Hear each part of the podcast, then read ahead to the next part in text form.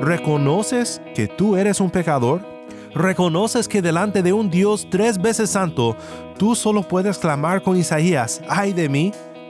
Hay esperanza para pecadores como tú y como yo. Cristo vino al mundo para salvar a pecadores, y esta salvación es por sola gracia, por medio de sola fe en solo Cristo Jesús.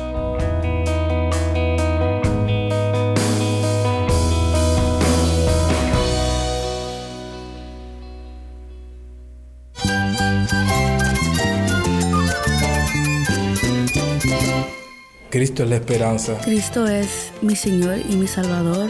Cristo ha transformado mi vida. Cristo es la viña. Separado de Él, nada puedes hacer. Cristo es el camino, la verdad y la vida. Jesús es mi todo.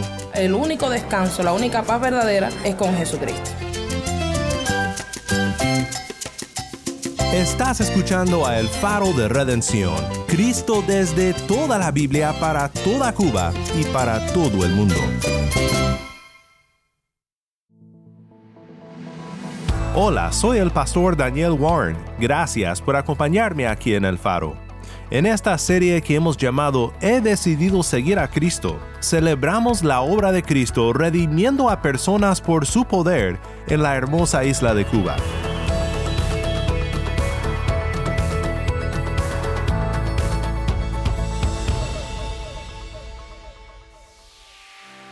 La resurrección de Cristo aseguró que personas muertas en sus delitos y pecados pudieran ser resucitadas por fe en Cristo. Y queremos que escuches algunas historias de cómo el Evangelio ha transformado la vida de creyentes en Cuba. Le doy gracias por las cosas increíbles que el Señor ha hecho en mi vida. En algún momento nosotros torcemos en la vida. Si nos encomendamos en sus manos y descansamos, Él, Él endereza pues todo lo que haya torcido en nosotros si tenemos un corazón dispuesto para con Él. Quédate conmigo para ver a Cristo obrando en Cuba.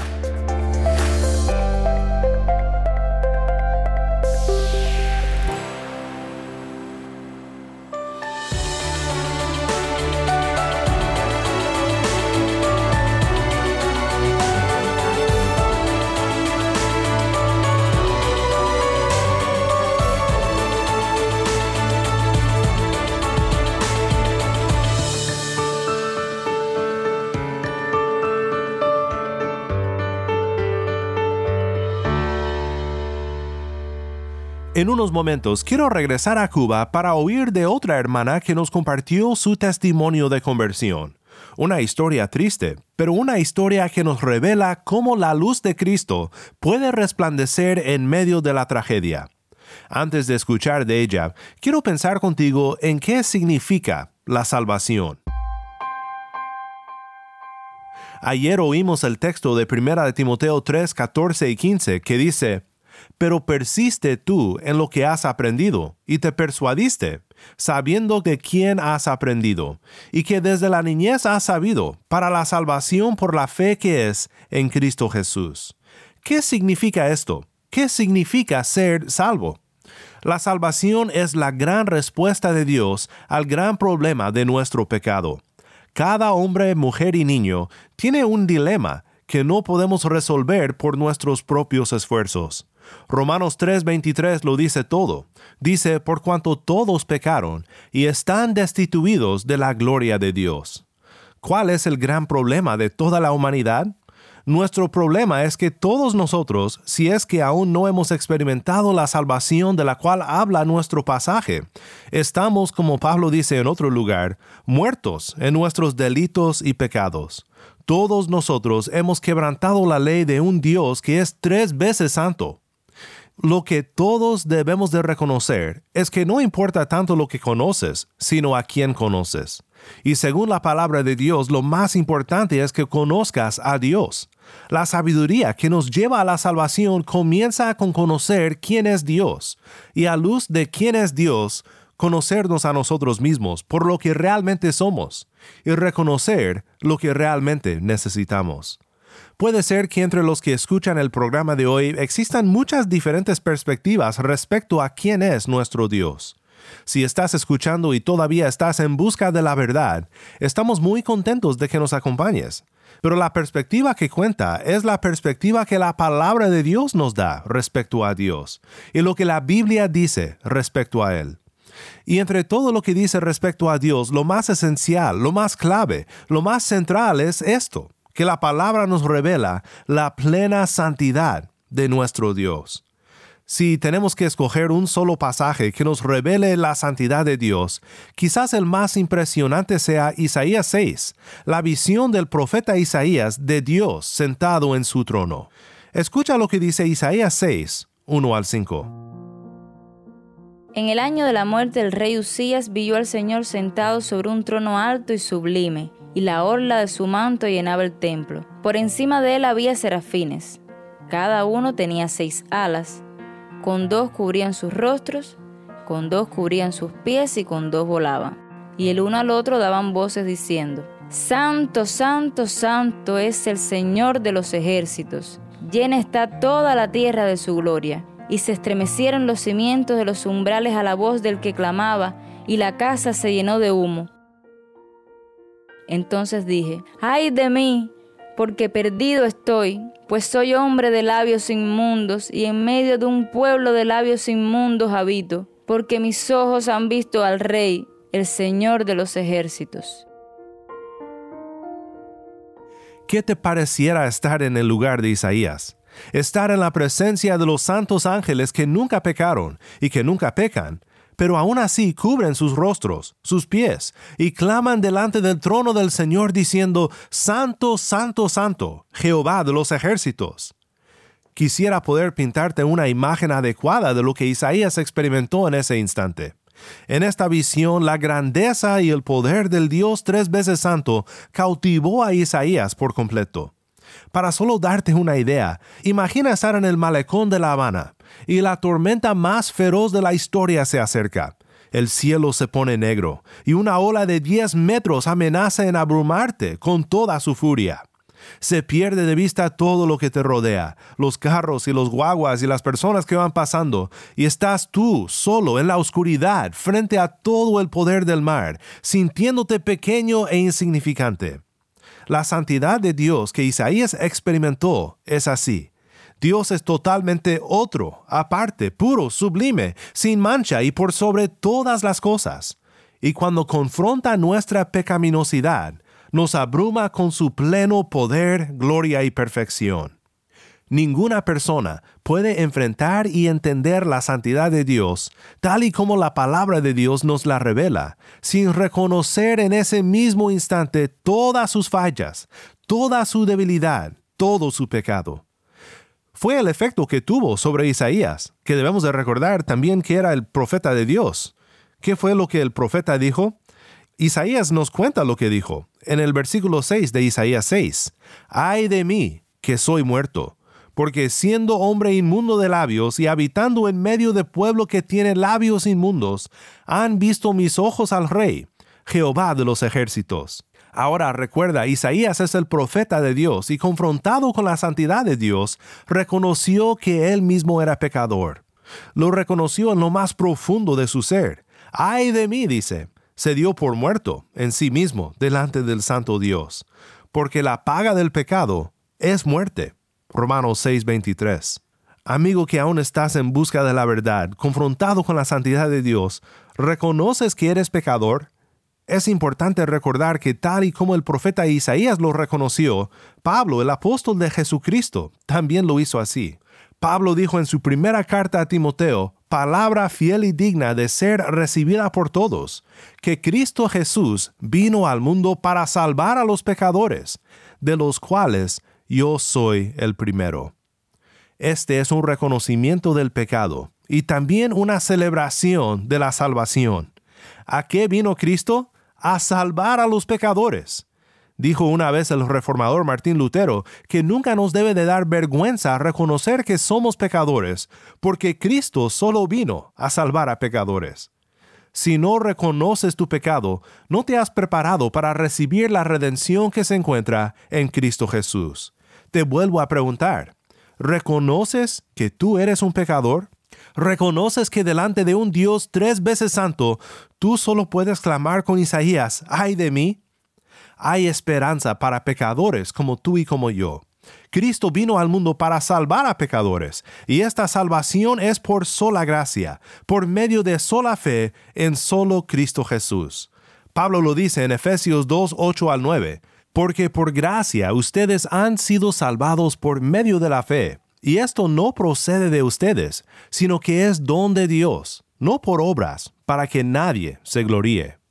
Salvos por la gracia de Cristo, por su obra consumada en la cruz cuando cargó tus penas sobre sus hombros, y cuando tu deuda del pecado fue clavada en la cruz junto con él, y en gran voz exclamó, consumado es.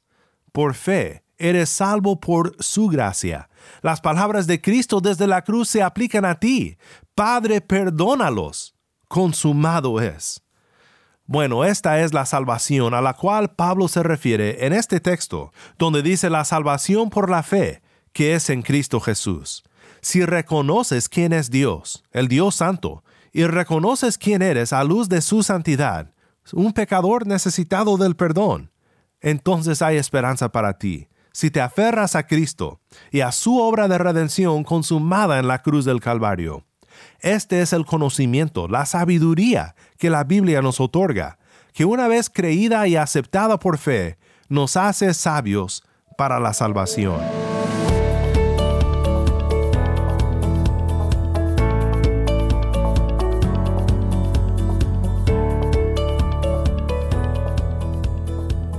Vamos ahora a Cuba a escuchar de otra hermana en Cristo que nos cuenta de cómo ella siguió a Cristo. Hola mis hermanos, bendiciones. Eh, mi nombre es Mariluz. Eh, doy gracias a Dios por esta oportunidad que, tengo pues, de compartir con ustedes mi testimonio de conversión. Eh, es un privilegio para mí poder hablarles y quiero decirles que yo nací eh, en un hogar eh, en el cual me, crié con mis abuelos y mi mamá. Mi papá nunca estuvo conmigo. Y, pero sí un hogar que, que, escuché de Dios desde, desde niña. Mis abuelos, mis tías maternas, pues conocían al Señor y asistían, asistían a la iglesia bautista de mi pueblo. Eh, asistí en algunas ocasiones con mi abuela de pequeña a la iglesia y, fue bueno para mí. Allí conocí cantos, eh, aprendí cosas de la Biblia, pero con el tiempo fui creciendo y ya en los tiempos de, mm, pues, mm, de adolescencia, pues me tuve que becar y esto me alejó completamente de los caminos de Dios. Eh, me desarrollé pues en el mundo completamente, apartada de Dios, a pesar de que mis abuelas oraban por mí y estas cosas, pero, pero yo seguí otro camino. Este camino, pues, eh, ahora, pues reconozco que, que, no era el indicado, pero el Señor tenía un propósito con todas las cosas. Eh, estudié, hice mi, mi pre, eh, alcancé el 12 grado y escogí una carrera para La Habana, lejos de mi familia completamente. Vine sola para La Habana a estudiar. Aquí estudié electrónica, y, me quedé a vivir en La Habana muy joven, alejada completamente de mi familia. Eh, y cuando estamos alejados de las personas que de alguna manera pueden ponernos un patrón en la vida, pues vivimos como queremos, especialmente los jóvenes. Esto me, llevó a, a, una relación con un hombre 20 eh, años mayor que yo. Tenía apenas 23 años y, y empecé una relación con una persona que prácticamente no conocía a fondo. Ya tenía cuatro hijos y yo con 23 años pues empiezo esta relación. Inmediatamente salí embarazada. Había estudiado electrónica aquí y me había graduado, pero recién esto pues comienzo esta relación con esta persona y salí embarazada muy rápido no, no, no me casé como, como normalmente debe ser. Simplemente empecé a convivir con este hombre, salí embarazada y tuve mi niño. Y a los dos meses de, de haber tenido mi bebé, mi esposo se suicidó. Esto trajo para mí, eh, a mi vida, pues algo con lo que no, que no esperaba y que marcó mi vida de una manera profunda eh, porque a raíz de todo esto me, vi como que sola en una ciudad grande, lejos de toda mi familia, con un niño en brazos y apenas no sabía ni qué hacer. Ni qué hacer porque prácticamente era una niña yo también. Me sentía así, no sabía hacer nada en un hogar. Tuve que trabajar y sacar a mi hijo adelante. Pasé mucho trabajo, eh, dificultades, carencias y cosas en un principio. Pero la mano de Dios siempre estuvo a mi favor y, y de alguna manera el Señor conducía mi vida a pesar de que cuando estamos jóvenes eh, tomamos decisiones incorrectas, pero si Dios tiene un propósito, Él está ahí orando y trabajando y eso lo es, lo he reflexionado ahora después de adulto. Bueno, a raíz de todo esto, tuve que volver a trabajar, estaba pasando trabajo con el niño. en este tiempo había personas que, que, se acercaban y me decían que, que asistiera a centros donde podían consultarme y ayudarme porque veían los trabajos que estaba pasando. Y de alguna manera fui a estos, hasta a estas consultas con babalaos, con personas que están en este mundo de idolatría. Y entonces me decían que tenía que hacerme un cambio de vida. Que yo tenía que hacer, no sé, un ritual, no conozco mucho de eso, pero fue lo que me salió cuando me tiraron todos aquellos caracoles y me decían que tenía que hacer un cambio de vida. Y tenía que pagar una cierta cantidad de dinero que para mí aquello era un mundo. Lo que me pedían aquellos ídolos que yo tenía que pagar para que mejorara mi vida. Y entonces no, no lo hice, no lo hice porque no podía hacerlo y seguí con mi vida un poco que enredada de alguna manera.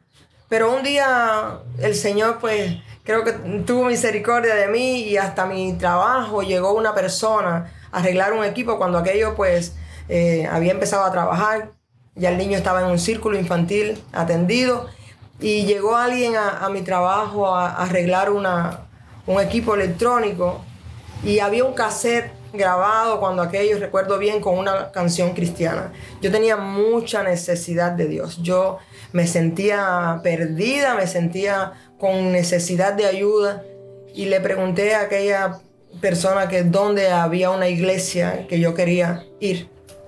Y entonces ellas me dijo dónde podían. Y empecé y el domingo me di la oportunidad de ir a la iglesia. Había muchas personas. Cuando entré por la puerta, pues le, le dije a Dios con todo mi corazón que yo quería sentir eso que estaban experimentando aquellas personas, si Él existía realmente, porque llegué muy marcada y a pesar de que de niña pues había eh, conocido un poquito a Dios, pues ya todas las cosas que me habían ocurrido habían marcado mi corazón. Y le dije, si existes, pues yo quiero sentir eso y experimentar eso que, que hoy tienen estas personas. Y me senté allí, simplemente domingo tras domingo yo iba y me sentaba en el mismo banco, en el mismo lugar, no conocía a nadie, no mm, sentía que las personas no me veían, pero Dios sí. Y el predicador hablaba desde el púlpito y llamaba a las personas a aceptar a Jesús. Y yo quería hacerlo, pero había una lucha en mi corazón, porque no me dejaba. Había algo que no me dejaba parar, pero yo seguía allí y le pedí ayuda a Dios. Y un día le doy gracias al Señor porque me llené de valor. El Señor pues mm, me, me tocó profundamente y me paré, me hice mi conversión de fe y acepté a Cristo hasta hoy.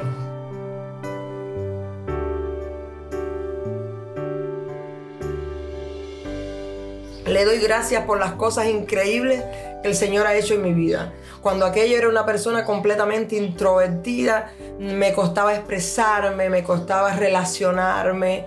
Eh, vivía como que dentro de un mundo cerrado y el Señor se ha glorificado de tal manera que, me capacitó, me preparó, me ha usado increíblemente. La gloria es para Él. Eh, un poco más adelante, pues eh, tenía ya tres años en la iglesia y conocí a mi esposo. Eh, un misionero frente de la iglesia, estaba trabajando y el Señor pues restauró mi vida, me volvió a dar pues una nueva oportunidad y Llevamos ya en este momento 18 años de casado, tenemos una niña y estamos al servicio de nuestro Dios. El Señor es bueno y se glorifica. Y a pesar de, lo que en algún momento nosotros torcemos en la vida, si nos encomendamos en sus manos y descansamos, Él, Él endereza pues todo lo que haya torcido en nosotros si tenemos un corazón dispuesto para con Él. Y le doy gracias por lo que ha hecho. Actualmente, pues, como les digo, soy esposa de pastor, trabajamos, hemos trabajado en diferentes iglesias y somos usados grandemente para la gloria de Dios y nos gozamos en las cosas que Dios, pues, ha hecho en nosotros. Les exhorto pues a conocer al Señor, a darse la oportunidad. Dios puede hacer grandes cosas contigo siempre y cuando pues abras tu corazón y le des la oportunidad, porque para Dios no hay nada imposible. Para Él la gloria. Bendiciones.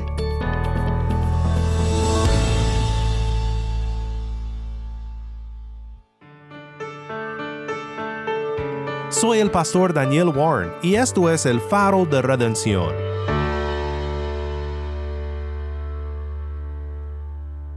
Muchas gracias Marilu por compartir tu testimonio con nosotros aquí en esta serie llamada He decidido seguir a Cristo.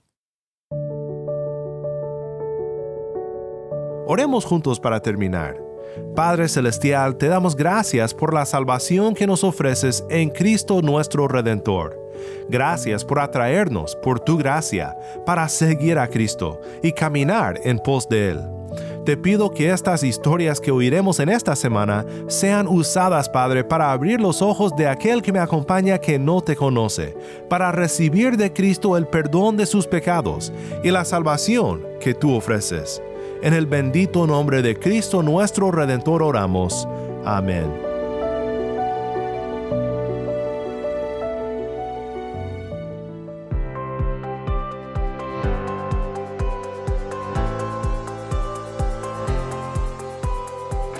Si estás escuchando por el podcast, te quiero agradecer por tu ayuda en hacer que crezca la audiencia del faro. Sabemos que muchos han de estar compartiendo con otros sobre cómo seguirnos en el podcast, en Apple Podcast, Google Podcast, Spotify o por otros medios, porque notamos la diferencia que ha hecho. Si no lo has hecho, te pido que compartas esta semana con un amigo sobre cómo puede escuchar el faro de redención en el podcast o en la página web. También estamos en WhatsApp. Nuestro número es 1786-373-4880. Nuevamente nuestro número de WhatsApp 1786-373-4880. Envíanos un mensaje de voz, nos encantaría saber de ti. Gracias una vez más por tu fiel sintonía. Para más información sobre este ministerio y sobre cómo puedes ser parte de nuestra misión de alcanzar a Cuba con el mensaje de Cristo en toda la Biblia, visita nuestra página web elfaroderedencion.org. elfaroderedencion.org.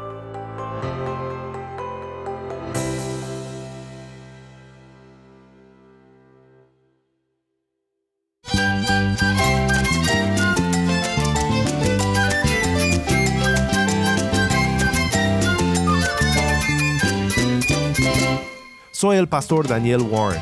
Te invito a que me acompañes mañana en esta serie He decidido seguir a Cristo.